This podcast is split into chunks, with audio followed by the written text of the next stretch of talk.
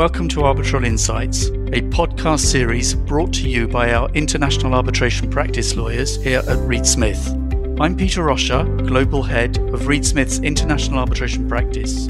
I hope you enjoy the industry commentary, insights, and anecdotes we share with you in the course of this series, wherever in the world you are. If you have any questions about any of the topics discussed, please do contact our speakers. And with that, let's get started.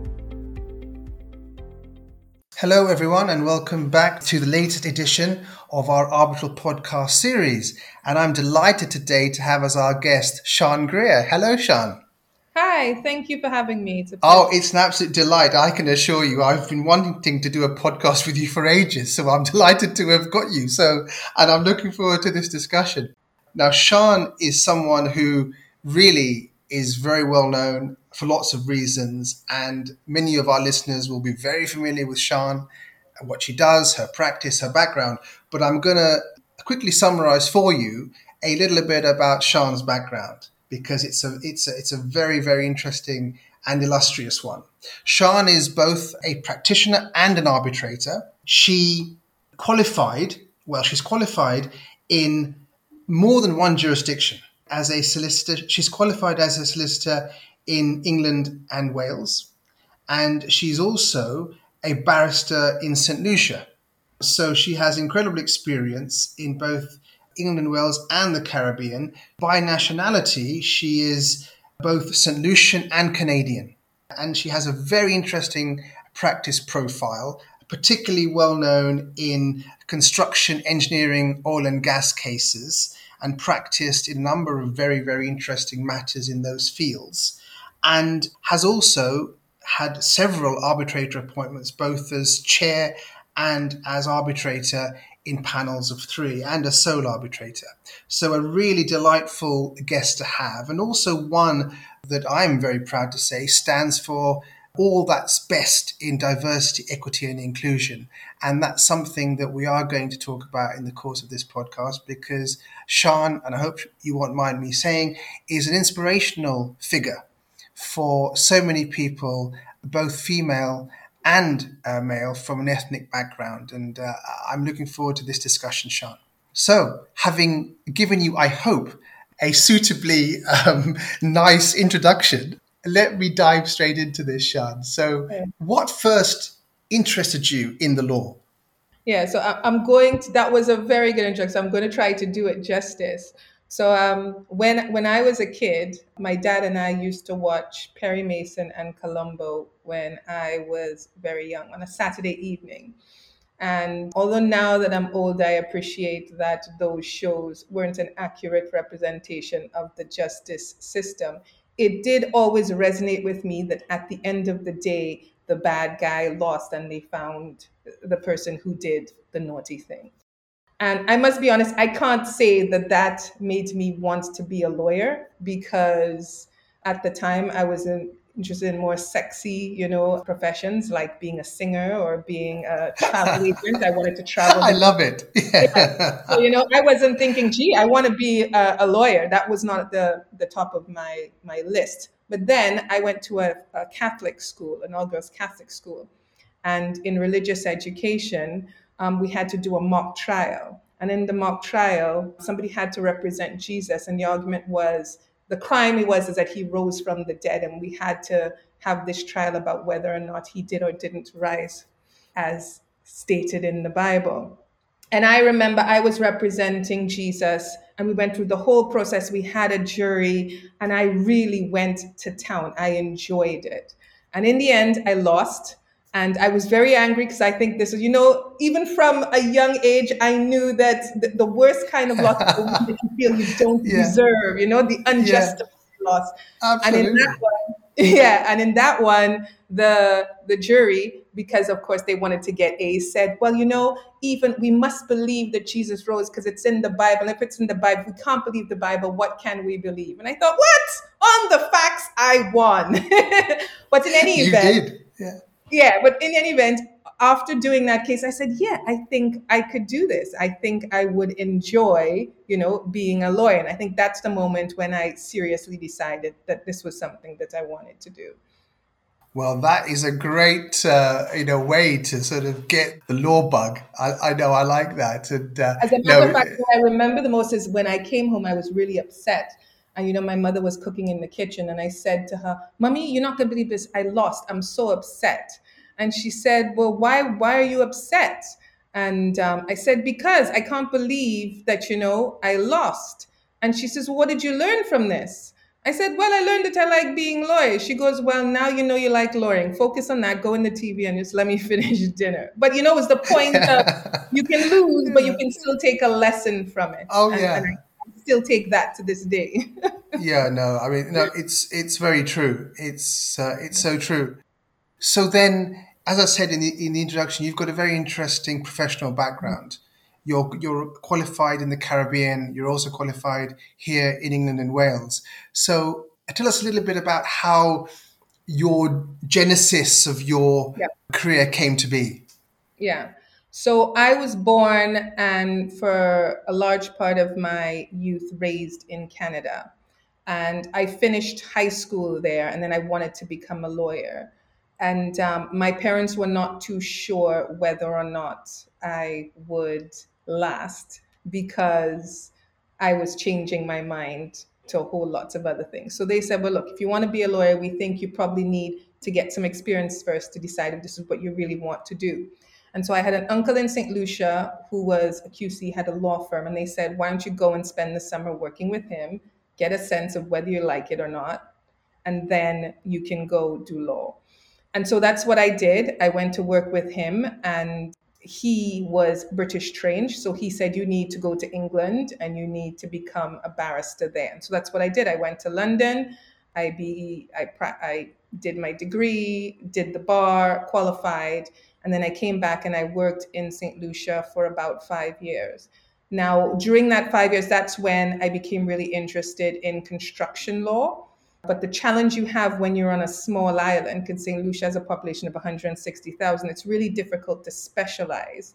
And I knew from that point, you know, construction and arbitration is what I wanted to do. And so I left St. Lucia, I came back to England, and then I worked with, I, I requalified as a solicitor, and then I practiced in, in London for some time. And then once I felt I had enough experience, then I came back to establish a regional construction arbitration practice. I was really lucky. Uh, I got my first arbitration fairly, comparatively speaking, really, relatively early in my career, and that path just seemed to develop naturally. So now, until I think probably about five years ago, I moved to only doing neutral work. And then in January of this year, I started working with the Arbitration Center in BVI.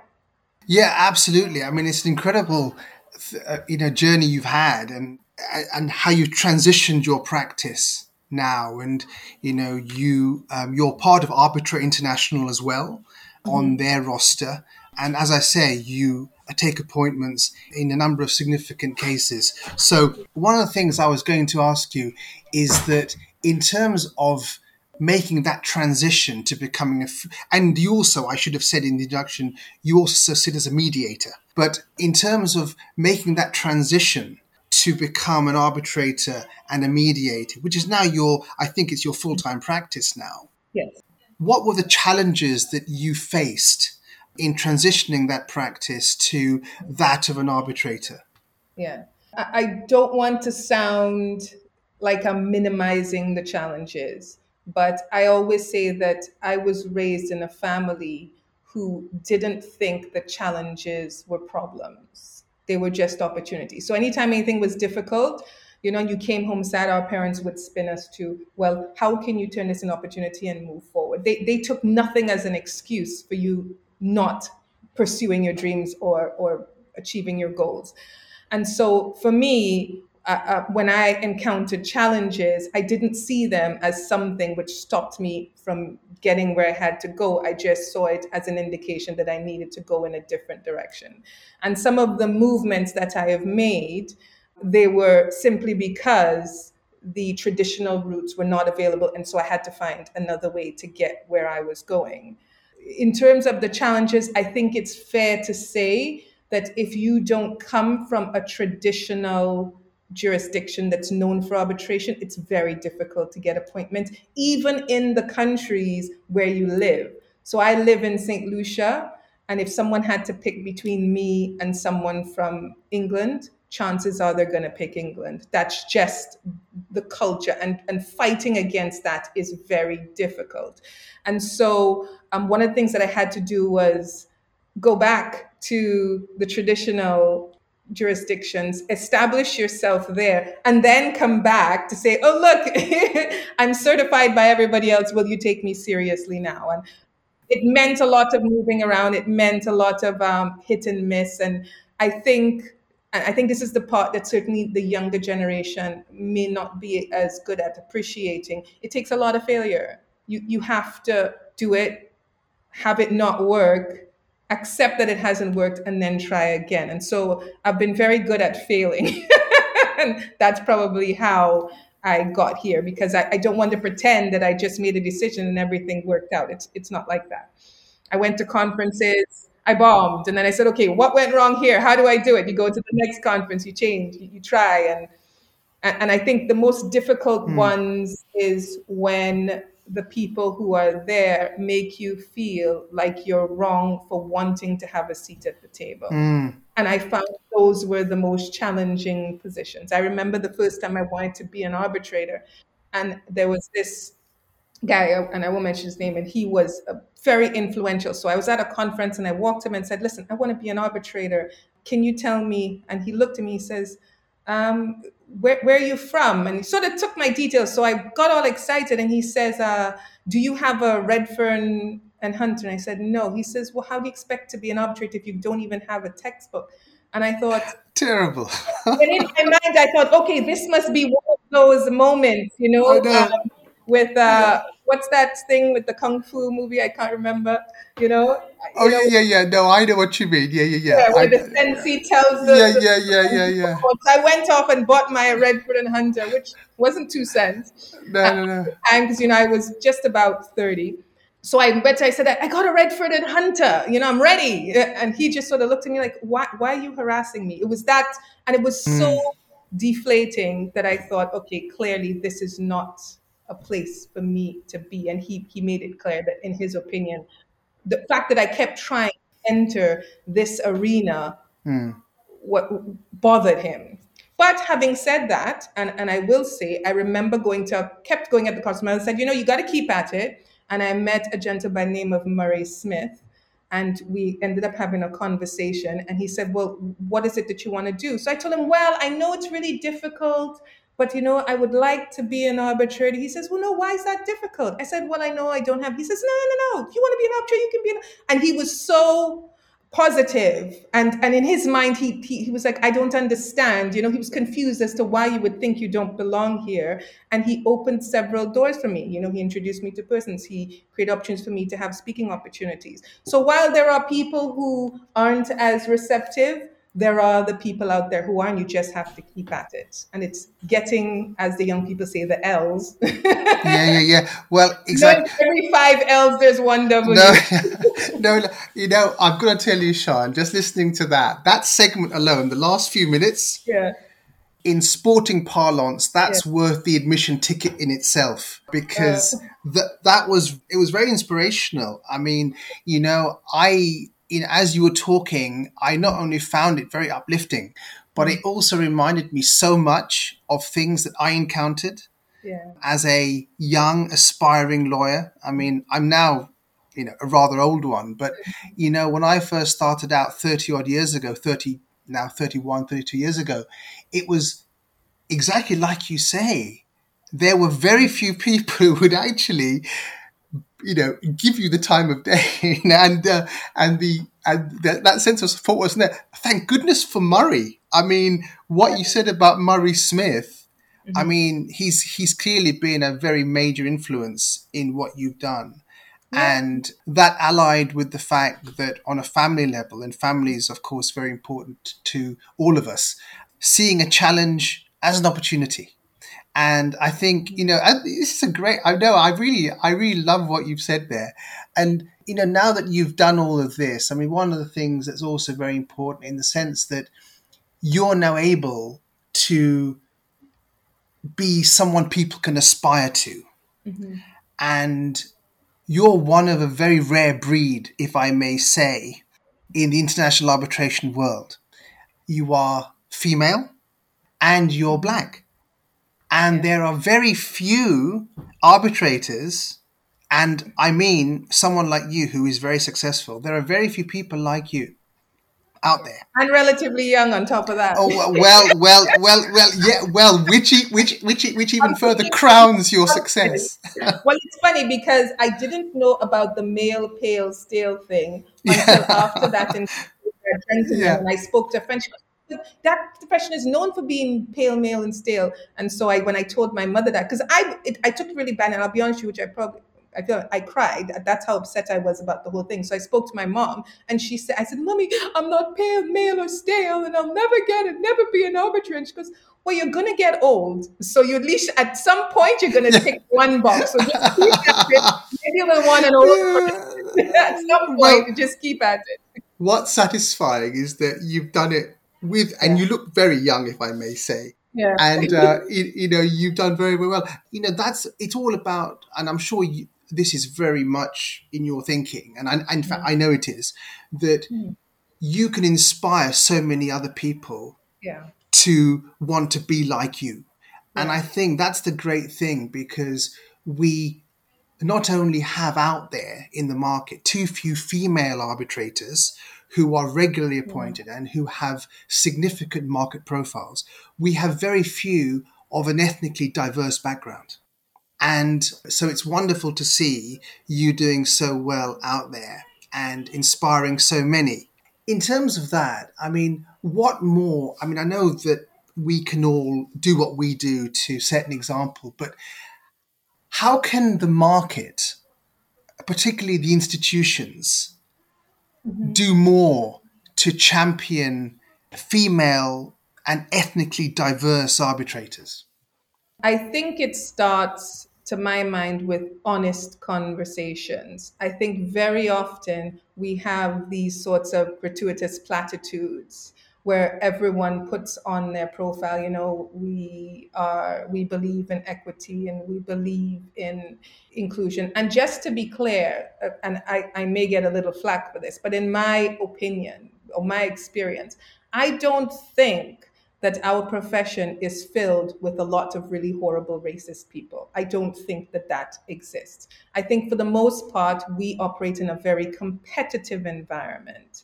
And, you know, when I think of some of my experiences, they say if you try to empathize with someone else, on the best day, you are only relevant to the last case.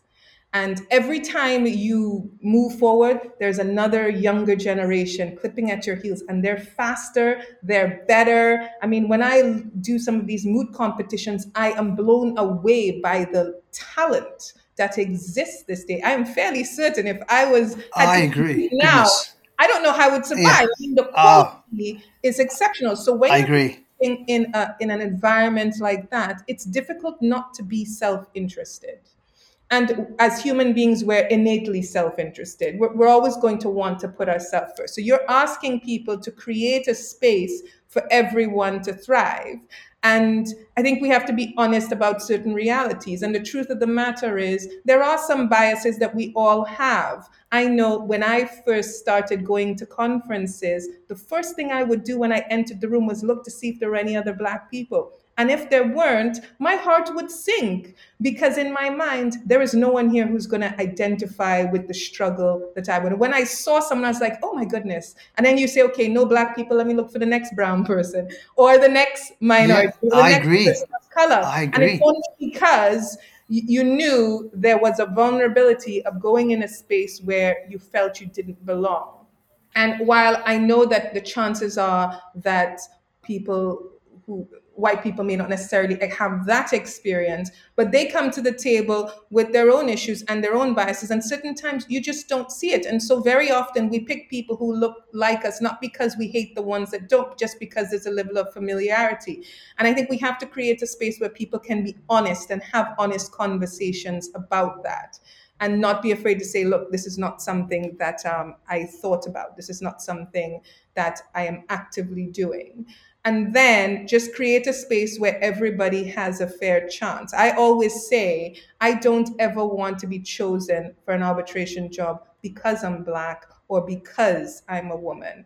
And I think anybody who's good at their job doesn't want to be chosen. At some point, a person of color has always been the token. You've always said, "Oh, come here, be on our on the cover of our brochure, so people know we have, you know, a few brown people." Nobody likes that feeling, and certainly when I was at school and they put you didn't like that. You didn't like people using you in that way. It didn't seem genuine.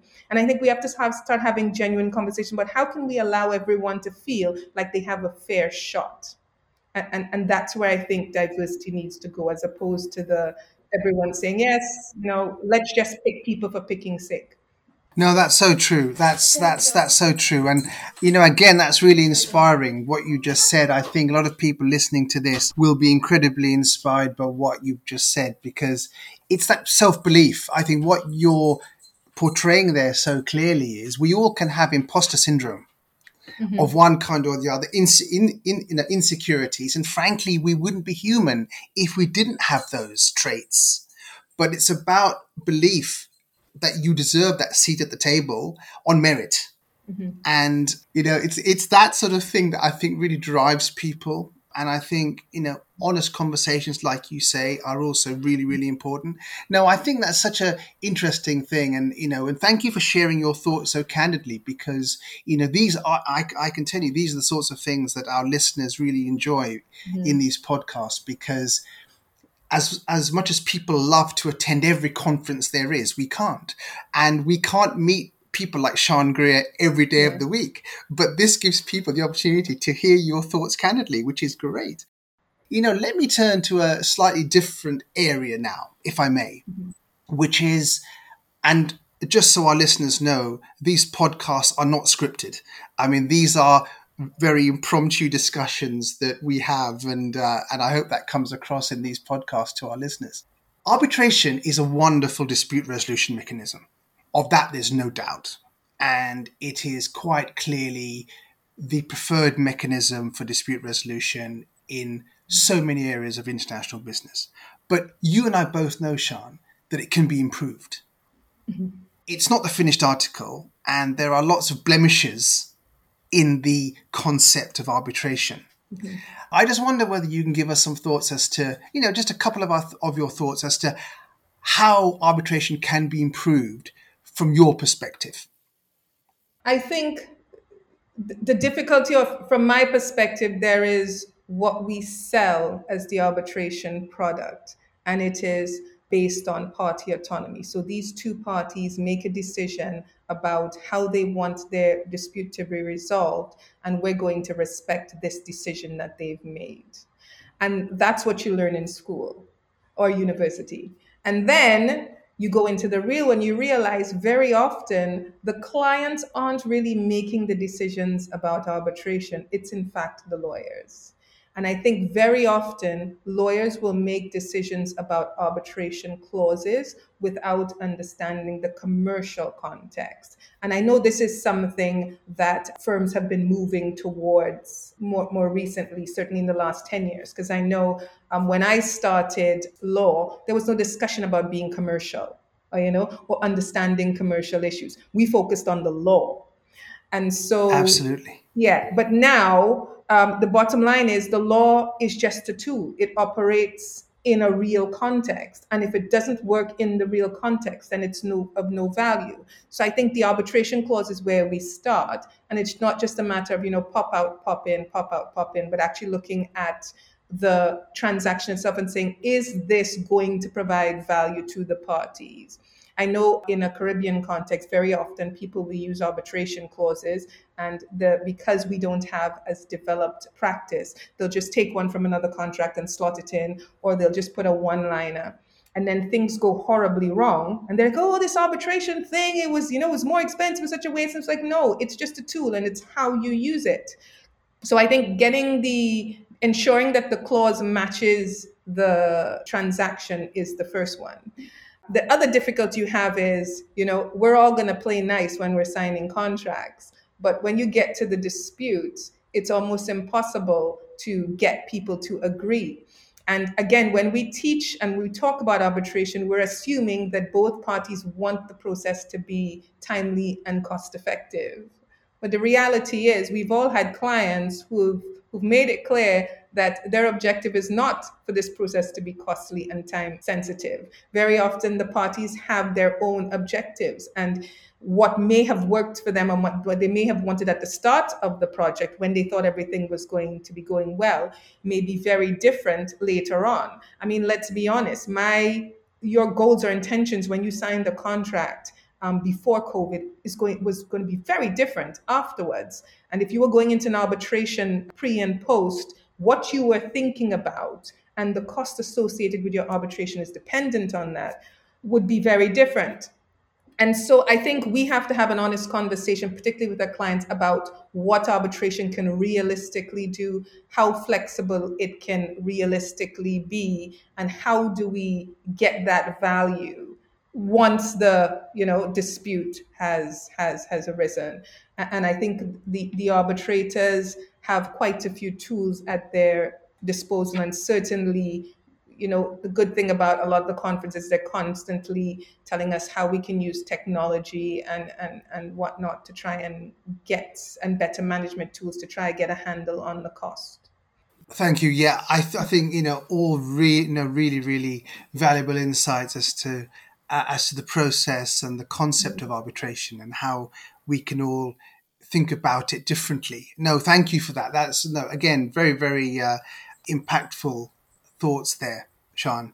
Now, we unfortunately are coming towards the end of our podcast. Mm. Time has flown by, and as uh, the executive producers of these podcasts know, I could go on for a long, lot, for a lot longer, but uh, I can't, and I'm not allowed to, and quite rightly so. So, but we, we always end these podcasts, and I've absolutely loved speaking to you, having this conversation with you, Shan. We always like to end these podcasts with a little bit of a fun round, and like like a non-law bit, and a non-arbitration, non-mediation, non-litigation bit. And so this is no different, Shan. I'm going to ask you just a few little quickfire questions. What's your favorite type of music, band or singer? All right. So this is I am Caribbean, so I have I'm closer or partial to Caribbean music. Mm-hmm. But having said that, I literally listen to music across the board. And I, when I was young, I used to get teased a lot because a lot of the music I listen to is not traditionally listened by Black people. So I got Oreo a lot. And I also sang classical music when I was in high school. So I have a fairly, example, but the song I think that resonates with me the most are by India.Arie.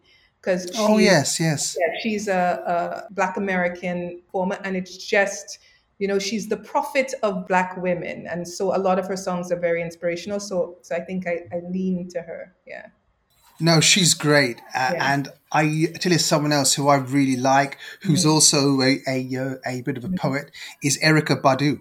Yes, I mean she's got an incredible body of work, and she's very innovative. She's very different. Yeah. So, how about a favorite film? Favorite film? Um, I like 2022. Oh no, no. Okay, my most favorite film in the whole wide world is Pete's Dragon. Movie I ever saw when I was a kid and I absolutely loved it. And another one, which I'm afraid to say because it's my what I call my actual favorite, because my daughter told me that it's inappropriate. But when we were kids, we were very much into musicals. And so there was a musical called Seven Brides for Seven Brothers. And I come from a family of a very large family. And so we would uh, act out these things. So I showed my daughter, and just a nutshell, it's these seven brothers. They can't get wives, so they kidnap these women in the city and they bring them back to their homes. And then one of the women gets pregnant, and then the fathers make them all marry, all seven brothers, mother, or seven wives. And my daughter tells me, Mommy, do you realize that this is problematic? I said, yes, it's problematic, but the songs are really good. So yeah, well, favorite one, that and Pete's Dragon. Oh, I love it. It's fantastic if I'm not mistaken, isn't Seven Brides or Seven Wives? Doesn't that star Howard Keel? one of the actors. Seven Brothers. oh, oh, oh, oh so, so, sorry, Seven Brides, Seven Brothers. Okay, no, it might be a different film then, but no, that's that's that's that's superb. And yeah. then, okay, now you're blessed to live in a very beautiful part of the world, right? Yes. So, but apart from the Caribbean, are there any other places in the world that you really love to visit? I because when you live on an island you tend to to like I, I, love cities especially europe because of the history. My two favorite cities are barcelona because of the sagrada familia. I'm just uh, obsessed with it. I just, I just mm, the whole history of it is really amazing. And i also like portugal because i think it has a good balance of you know it has a tropical feel but you still get you know the the european history yeah these these i think are the places that i like to visit matter of fact that's i'm going my daughter's turning 21 in two weeks, and that's that's where we're headed. So. Yeah. Oh, wonderful. Well, yeah. uh, have a lovely time and a very happy birthday in advance to your daughter. It's a landmark birthday. Fantastic. Yes, you know, oh, look, it's been an absolute delight, Shan, to speak to you. Thank you so much for taking the time to be such a wonderful podcast guest. It's a real privilege and an honor to do this one with you. I've been wanting to do this podcast with you for a long time. You're much admired by many, including myself. And, oh, thank uh, you. That's kind. And, you know, I wish you all continued success. And I look forward to meeting you in person sometime very, very soon. So thank, thank you, Shan. Thank you very much for having me. It's been a pleasure. Arbitral Insights is a Reed Smith production. Our producer is Ali McCardle. For more information about Reed Smith's global international arbitration practice, email arbitralinsights at reedsmith.com. To learn about the Reed Smith Arbitration Pricing Calculator, a first of its kind mobile app that forecasts the costs of arbitration around the world, search Arbitration Pricing Calculator on reedsmith.com or download for free through the Apple and Google Play app stores. You can find our podcast on Spotify, Apple, Google Play, Stitcher, reedsmith.com, and our social media accounts at Reedsmith LLP on LinkedIn, Facebook, and Twitter. This podcast is provided for educational purposes. It does not constitute legal advice and is not intended to establish an attorney client relationship, nor is it intended to suggest or establish standards of care applicable to particular lawyers in any given situation. Prior results do not guarantee a similar outcome. Any views, opinions, or comments made by any external guest speaker are not to be attributed to Reed Smith LLP or its individual lawyers. All rights reserved.